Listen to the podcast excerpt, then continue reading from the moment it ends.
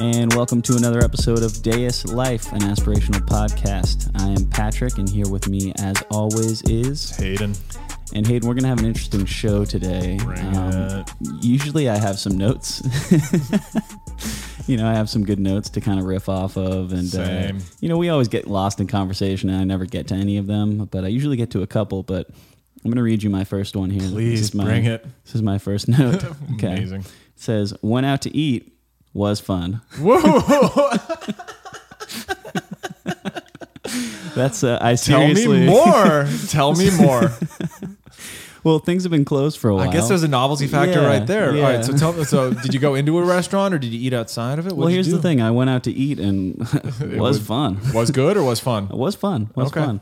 Yeah, I went in there. Um, it's that place I always forget the name of it on Sawtelle, Mogu Magu, Mego Modu. I don't know. It starts with an M and it has a lot of vowels in it. Oh yeah. It's the place with the tray. You kind of walk through with the noodles and the chicken and everything. you kind of do that. Anyway, Mogu Mogu, shout out to you. Shout out to them. If you want to sponsor the podcast, it only takes two trays of food. Yep, and just tell us how to pronounce your uh, name correctly, and we'll be good. But uh, yeah, it, it was uh, a Oh, lot of fun. throw, that's throwing a hitch in my giddy up. I feel like I knew the name of that place until oh, oh. you just said major. Magu. Major don't know. Um, Magadomi, major don't Morigami. There's uh, It's Murogami, Muro Murogomi. That's what it is. It's very similar to that. Okay. Um, anyway, went there with a lovely lady. Shout out to you if you're listening. Um, just a, a good friend, Mm-hmm. uh, um, and uh, we had a good time. Uh, we ordered food. We sat in a restaurant. We took our masks off and ate. Uh, How was the social distancing observed or not observed? Did you feel like It- people were taking it seriously or sort of like they were over it?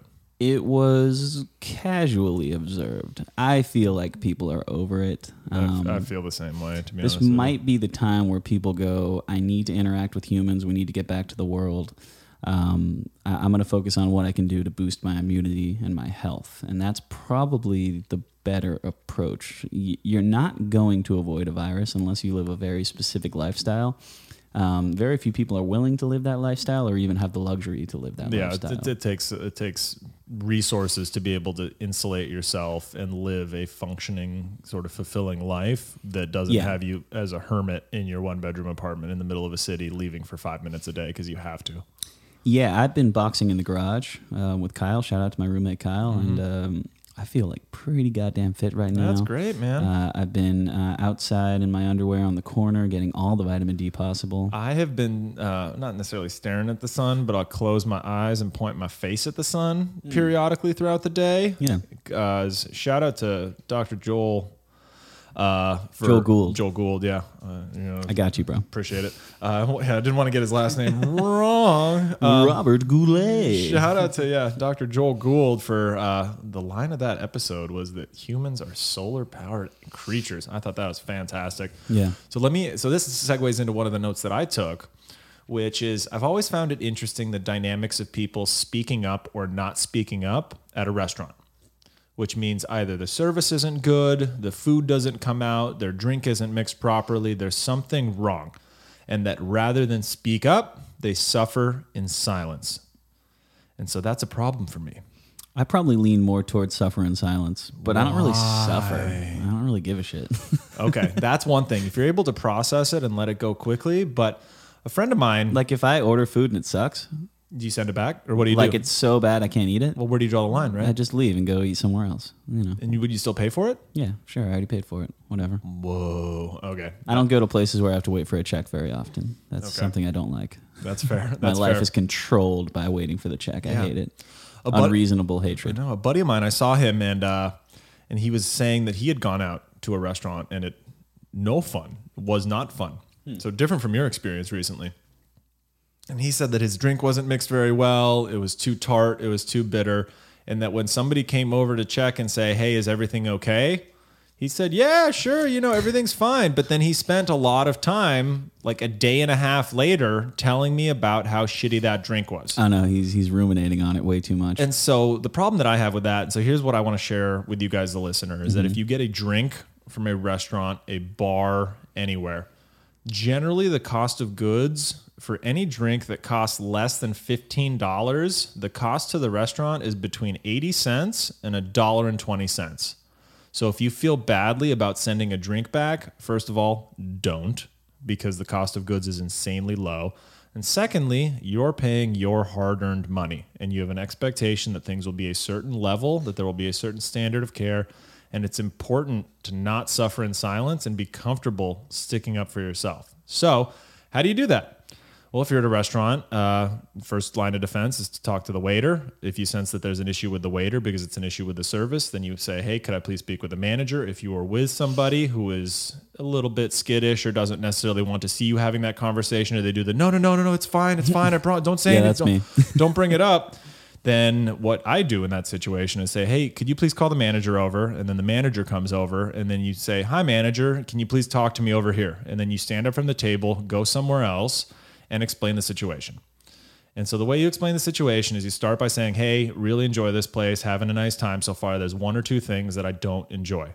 And they go, "Oh, no, I'm so sorry. What do we want? What what can we do?" Because I was explaining this to my friend from the from the restaurant standpoint that if you leave and you never ever come back, they don't know how to isolate for the variable of what caused you to leave. They don't know if it was the menu, they don't know if it was the price, they don't know if it was the ambiance or the service or if it happened to be that they hadn't had time to train this new bartender and they didn't have the chance to address it because you didn't help them as the customer give them feedback it leaves them in the lurch in a small way where they're not able to then make positive change in their in their in their in their hmm. restaurant. And i told my buddy Interesting. and i told my buddy that if i was the general manager or the owner of a restaurant i would appreciate immensely getting that feedback so that i could then address it and make sure that it didn't cost me future customers So you see it as um, you've made a compelling argument. Um, maybe you have compelled me to be a little more proactive. The problem is I really don't care that much. So that's so that's that's different. That's different then, because if you don't care enough to to to have words about it afterward, circle back on it and bring it up later.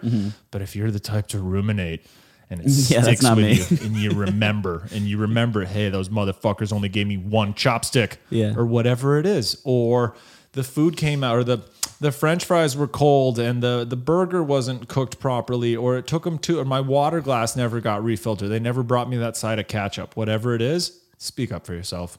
yeah, that's true. Um, your, your point is absolutely correct. I probably just wouldn't go back. Right? That's the thing, and that- so they're losing out when they could have found some way to correct the issue that's causing me not to go back because I'm not an isolated incident. I, I'm the clientele, right?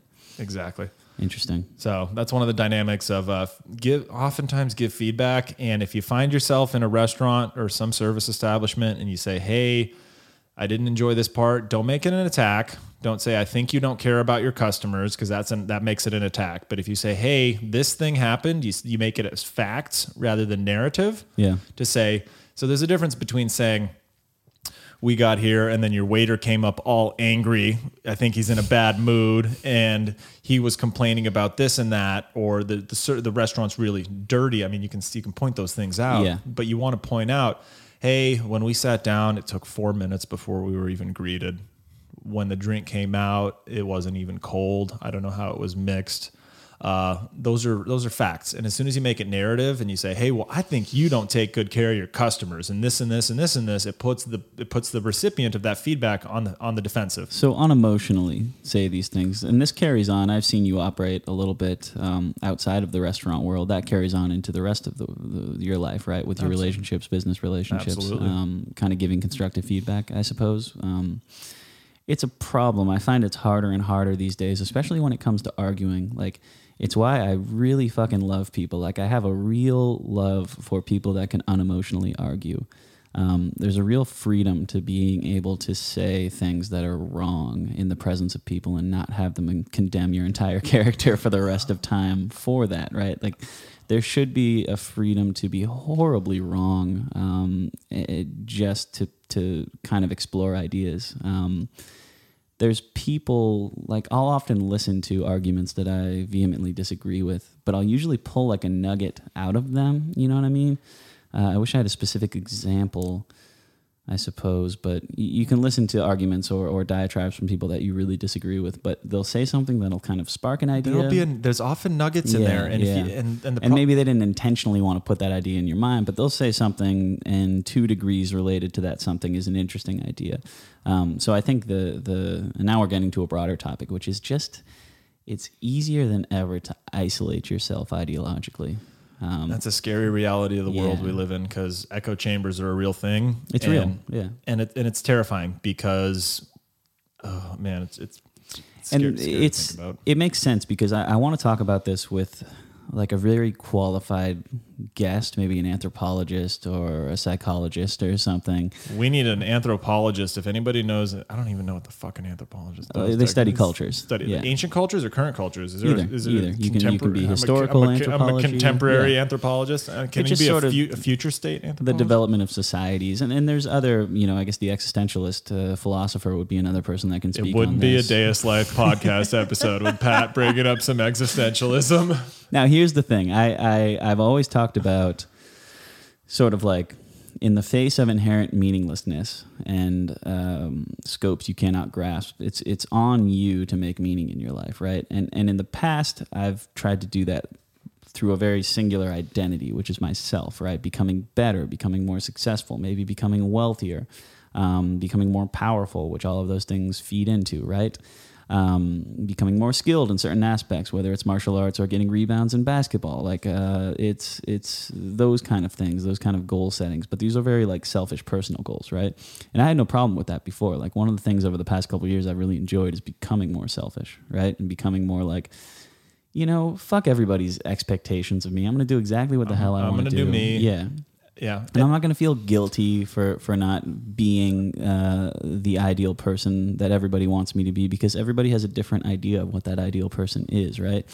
And ultimately, I don't care about those ideal person perceptions. I care about my perception Exactly. and ultimately what gives me meaning and allows me to Avoid regret. yeah, and to, to face off against uh, fear and guilt and uh, meaninglessness, right? And, and, and to create a life worth living. Now, more and more, I've moved a little bit away from the selfish pursuits because they've always felt kind of 90% fulfilling. They haven't been 100% fulfilling. Well, define what what makes something. I have to push back on that because the, Sure. the word in this case that's interesting to me is selfish.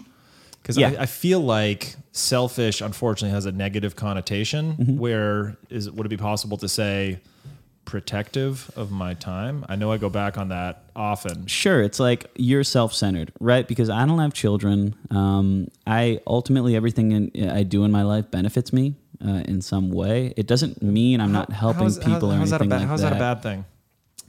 Well, it, it If would it's be, if it's helping only you and nobody else. Well, there you go. Um, yeah, it's, But it's hard. It's hard. I, I, I have trouble. broad I have trouble finding an example of something that you or I would reasonably do that would be protective of myself. That might that would be either maliciously selfish, unless it was a, a reckless missing something, forgetting something.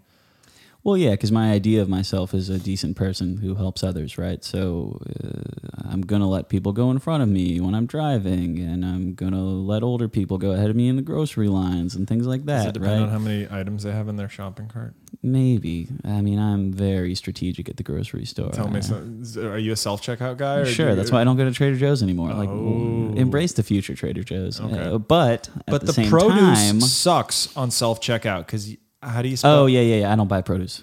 Oh, that's that's the solution. All right. Yeah, no, I don't do any items that you have to like look up and it goes, "Eh, call the attendant, which is so embarrassing. I yeah. hate when it messes up and they have to come Oh over. yeah, because then then everybody's looking at you Ah, like this idiot doesn't like, even know how to use this basic Guy ass doesn't know how to use a. Game Boy. Yeah, exactly. yeah, yeah. Uh, but getting back to the other point, it's like um, everybody's life is self-centered, right? Well, everybody's at the center of their own life too. Yes, yes. And and I think that's sort of the most attractive philosophy. But I remember in the Jasmine episode I brought up transhumanism a little bit. That's an extreme, but it's sort of going down a different path, which is Quick, more quickly define transhumanism. it's uh, uh, sort of identifying the unit as beyond the self, right? Give an example. What does that mean? So like it's it's identifying the central thing in my life is not just me. It's like okay, these three people. So my interests and my actions are aligned with the interests of these three people, right? Because that's the central unit in my life, rather than the status quo right now, which is everybody's self is the central unit in their life. Now, I'm not arguing for either one because I think that's a little extreme, and actually, I think it's a lot extreme. but uh, it is an interesting perspective because I think ultimately what I'm discovering more and more in my case is that it's it's not the selfish pursuits will always be there, and they're important and they're necessary. Um, and I encourage everybody to do the same within reason. But it's the sort of finding a tribe aspect, which I think is ultimately the most meaningful thing the human animal can do, right? And that I I understand why echo chambers exist. I understand all of this stuff. It makes a lot of sense. And like, to be honest, if it really makes your life enjoyable and you're not just kind of in this constant fight or flight state, which I think a lot of the social media echo chambers can do to you, is constantly pump the adrenaline. And Oh, there's, yeah. You there's get- always you- somebody to defend or somebody to shit on. something and, to get you know, something yeah. to get riled up about. Yeah. Spike an emotional reaction. Like I've, I've really tried the best I can to avoid that world, to avoid the life of refreshing feeds and, and, and like really creating clear rules about what social media is in my life. The, right? ne- the next time anybody goes on to Facebook or Instagram, especially Facebook, I find this fascinating. The it's interesting. The more time you spend away from Facebook, the less legitimate notifications you'll get. And so, what's interesting to me is that Hmm. yeah, you're right. It'll it'll, it'll Some guy you don't know is going live. It'll be, oh yeah, this person that you know from freshman year college posted a photo. Um, versus, I mean, you've got people you follow, somebody tagged you in a photo, you get a notification for that. But it's interesting to me the psychology behind the notification. And I'm sure that there's millions and millions of dollars of research that have gone into how the notifications affect your time on platform.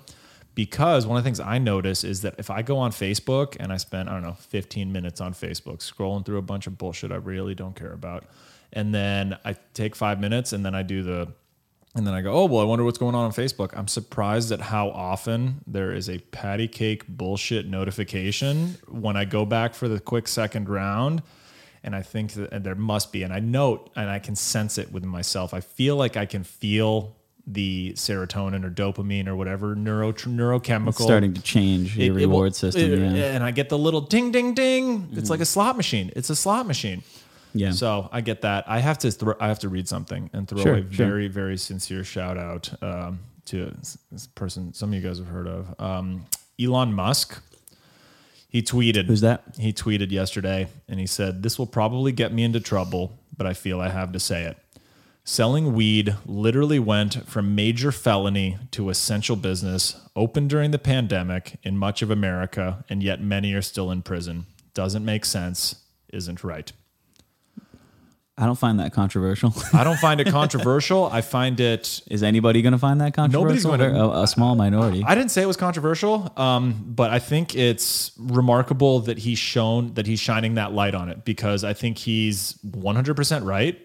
There are people serving 5, 10, 20 year prison sentences in the United States right now for possessions of, in the grand scheme of things, petty amounts of marijuana. It is really awful. And You that was that dichotomy in the cannabis industry that I talked about previously between the people that touched the plant and took risk and the people that were kind of piggybacking off of them and having these non touch the plant businesses. And, and they had this luxury of being totally open and come to my award show and all this stuff. And let's put your name in lights. And then the mm-hmm. people that touched the plant were sort of like, yo, please be careful. Yeah, don't don't be putting our name out there. don't Yeah, go don't go live here. What Yeah, are you doing? Yeah, all this stuff, you know, pictures at the shops. It- it's like that. That was such an underlying culture war. I think. Yeah, and what's and Uh, and it extends to this realm too. And what's terrifying is that we have, for instance, in California, you can possess what is it? I think you can go into a into a into a dispensary as a recreational consumer and Mm-hmm. buy up to an ounce, I believe. Yeah, if you have a lot of disposable income, You can mm. buy an ou- you can buy an ounce of marijuana, which is a fucking lot of marijuana. That will last you a long time. And if you had even a third of that same amount in another state, it's a felony. yeah, minimum sentence and it's a joke. And so we've got people that are costing 40 to 60 or 70 thousand dollars per year to keep incarcerated and i mean if we're speaking about causes of mass incarceration and how the united states is the number one per capita uh, i mean we have the most people incarcerated per capita of any country which Yeah. is wild there's Well, the incentive structure is completely off. Like a lot of those are private prisons that are incentivized and For profit. When they hit certain prisoner amounts, they get more subsidies. not and, yeah. not only that there are deals between and I need to research this more if there's somebody out there who's an expert on this we would love to have you on the show the prison I've- industrial complex. I have so Yeah. I, I have so many more questions about this because I, I've heard that there's examples where a county or a jurisdiction, a legal jurisdiction, will part will, will have a deal with a either a for-profit prison or just a private prison. I guess all private prisons are likely for-profit unless you have a Mm-hmm. 501c3 non A charity prison? Charity Yeah. prison. If you find one, let us know. charity prison. Let's see who What donates to that. Fucking, what a fucking term. Um, so, um, and I've heard that they have deals that require, that mandate that they maintain a particular sort of You have to maintain a certain occup- population, o- occupancy Yeah, yeah. level. And so that might mean. which is perhaps the most backwards incentive which is the most fucked up thing ever to It's say, oh insanity, yeah, yeah. oh yeah, my bad. We got we got to keep the numbers. We got to keep them over seventy percent occupied. Otherwise, we trigger this. They penalty. lose subsidies and stuff. Yeah, they, they lose subsidies, they lose funding. But I mean, shouldn't the goal of every police system be to not have to arrest anybody? You would think so, but in fact, it's quite the opposite But at a the lot of same, places. well, it's yeah. it's difficult because then you get into you, it unpacks and you get into a world where you're protecting certain interest groups, and there might be a, I don't I don't I don't I, I don't know enough about this, but I imagine that if there's a group of people, there's a I wouldn't be surprised if there's a fairly robust union on behalf of correctional officers. yeah, yeah. and I wouldn't be surprised if there's a fairly strong group that's that's represented but that represents the interests of for-profit prisons. I wouldn't be surprised if they're wildly fucking profitable, just I- like just I like sanitation work, like the the garbage companies, waste management. Dude, there's a waste management golf open.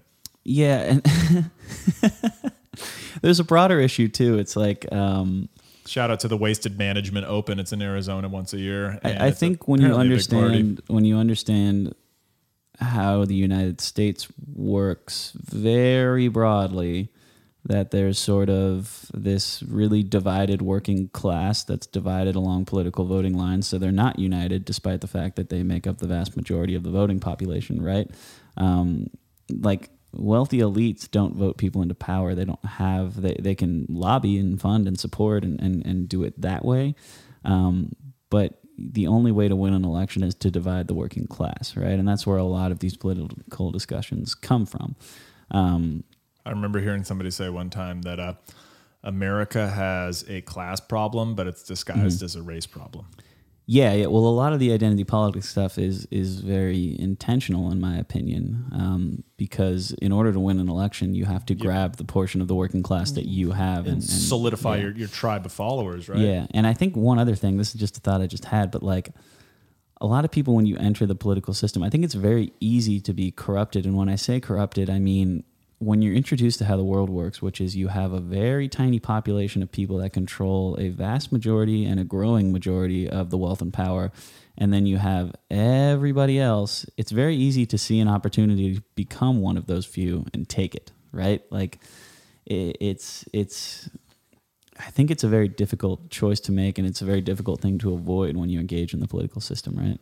It's it's very difficult because we're we're still at our core biologically we're beings that are used to existing in a world where we're in a tribe of 100 to Yeah. 150 people and it's so it's still remarkably difficult for us as individuals to have the empathy and the ability to think and feel and plan and fight on behalf of people that we've never seen, we've never met, we don't know. We know they're out there. We might know mm-hmm. that for sure, but it's difficult as human beings. We have trouble prioritizing the interests of the many over the interests of I mean people I mean Yeah. you're hardwired to look out for yourself and I remember somebody somebody saying when the uh, when the pandemic started that uh, a lot of the stimulus money that was coming out was working its way through Congress and stuff along those lines. That they were concerned that it wasn't going to fairly and accurately represent the needs of the working class person. No way. And somebody and somebody said, and they said the the majority of people in Congress or elected officials at the highest levels of government that it's scary because they they have different concerns and they have different fears potentially than the waiter who's working paycheck to paycheck or the bartender or the small business owner because they, they might be worried about in I don't know. I, I don't want to generalize but it's it's difficult to know or have faith that they're looking that anybody is looking out for me, and so that's I mean going back to self protecting yourself. Yeah, this is a broader discussion I wanted to have. We might not have the time on this episode. Um, We can add it to your notes after fun restaurant. I'll quickly say, I'll quickly say. So there's uh, uh, Sam Harris, who's one of my guys that I love. Um, Shout out to Sam Harris and his podcast. Yeah, he's sort of like uh, I think a lot of the way people feel about Joe Rogan, which I love Joe Rogan too. Like I, I get a lot of benefit from his show, but um, Sam Harris is my Joe Rogan. Like he's the one I always tune into. Oh, okay. It's it's a little it's a little higher level, and the conversations are a lot more focused, um, Okay. which is not a good thing or a bad thing. It's just a thing. Yeah, Oh yeah. shit, Jinx yeah. Finishing each other's. Anyway, sandwiches. yeah, yeah. Um, he he had a quote in an article from a while back. I mean, this must be maybe over a decade ago, um, but this was when he was writing about growing wealth inequality, which I think is the core issue at the center of this country and, and most of the world because there's so many people, um, and it's just been snowballing out of control. Um, Sam Harris had a quote, uh, kind of like exaggeratedly saying this, but you know, uh, on the road to wealth inequality and, and the continuing gap is would you want to live in a country that crowns its first trillionaire whilst at the same time having 30% unemployment? and thanks to coronavirus, Timing. Oddly, we're about to do oddly that. prescient. Oddly prescient. Yes. like he wrote that as a totally exaggerated, ridiculous example of where this could go. Yet here we are. 10 years with later. cray cray Yeah. unemployment. Exactly. So, uh, and I think the unemployment numbers are so like misleading to. Um, there's this whole generation of people that don't really count because they just graduated college, and it's just Or- you or don't count the people who've given up. and- Uh, yeah, th- th- those those numbers Yeah. are those numbers are fucked. Um, unfortunately, and it's it's tough. The the markers that we look at. Uh, I, I would need to know if there's a, an economist or if there's an economist out there that wants to come on the show. Yeah, love- and and I want to say this you. because uh, I'm going to bring up something that is a, a three hour long discussion, but I want to bring it up to say something a really interesting point that I actually heard on his show from another guest that he had, which was the idea of America as a meritocracy is itself damaging to it existing as a meritocracy, and that it's not necessarily the problem of the rich kid who inherits the things. I mean, that's a problem, right? But generally, the issue, and this is generally speaking, I forget like outliers. I don't Yeah, care about anecdotes. Forget your anecdotes. I don't care. generally speaking. Don't care about the trust fund kid who doesn't work. He doesn't count here.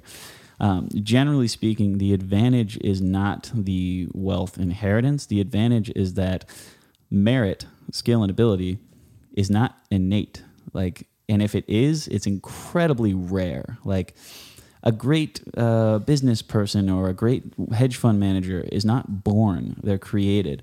And the advantage of the upper class and a meritocracy is that they can give their children that training.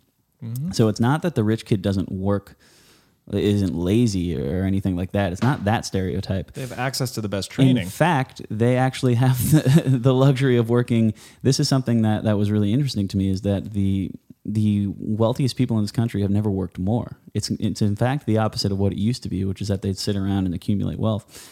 Now they're actively doing things like more hours than anybody, right? And that's because of a variety of factors, right? Like the poorest people, the harder thing is finding work, right? Um, but yeah, I found, I found that interesting. It's that they have access to training, and that the parents uh, in this class of people are highly invested in their children, sending them to the best schools, giving them the best training, giving them all the exposure to the world and, and how it works and how to uh, accumulate and, and generate and maintain wealth.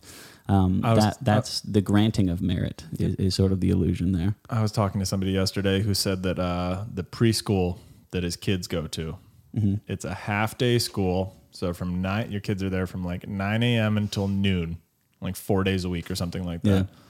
Twelve hundred and fifty dollars a month. nice. and I was I was blown away because you look at that and then you compare it to I mean if you ever want to if you ever want to feel a little bit broken up about the world type in the the tuition cost of the elite Manhattan private schools Yeah, and and what and they're it's forty thousand dollars a year and you get like people start planning for where they are what school their kids are going to go to once at conception basically Yeah, and it's it's unfortunately the case that the people without the means end up with less knowledge and less skills, right? and and and it's and well it's tough because when you have a, a the notion that And that's a controversial thing to say, I actually I, think. yeah, yeah, I don't disagree. Um, I think that by virtue of having, I mean, it's tough because when you say that it's a meritocracy, that assumes that everybody starts on a level playing field and that they have access to the same I education, the same teachers, the same training. Yeah, they buy into this myth that you know people are born and they have skills that they're going to naturally develop, and thus the skilled people rise to Painter, the I want to top. be a painter or a carpenter, uh, but no you got to where training. they start. But yeah, it's it's sort of like put the exceptions aside. Merit is created. Mm-hmm. So people that have access and have people that are highly invested in them developing merit, um, whatever it may be in that society, you know, uh, it kind of depends on what skills are valued in that society, and that Mm-hmm. Yeah. changes over time.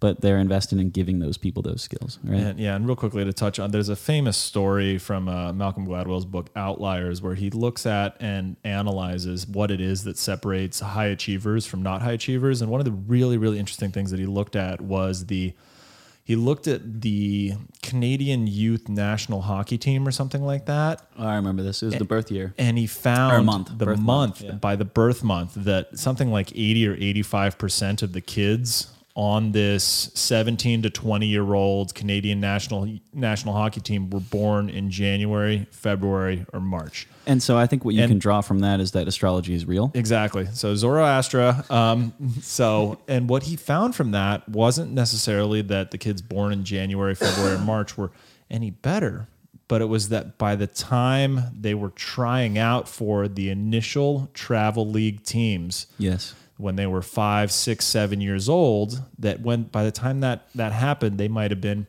12% older, 15% older than the other Critical kids months of development. born bigger in, and stronger. born in November, December, they're bigger. And so that doesn't necessarily mean by the time they're 17 or 20, they're bigger, better, but it means that they get the fast track to get access to the best training Yeah. that puts them on a trajectory. they get prioritized. They get Yeah. prioritized, and it's something, and, and it's wild that it could be something as arbitrary as when you're born. But then, I mean, there are people now strategizing when they're going to conceive so that they can have kids at a strategic time of the year because they want their kid to be the oldest kid in the grade, the youngest kid in the grade. They want maximum tax write-off, minimum tax write-off. I know people oftentimes get excited when they have when they give birth in December because you get a full dependent write-off on your taxes for the entire year. So Yeah.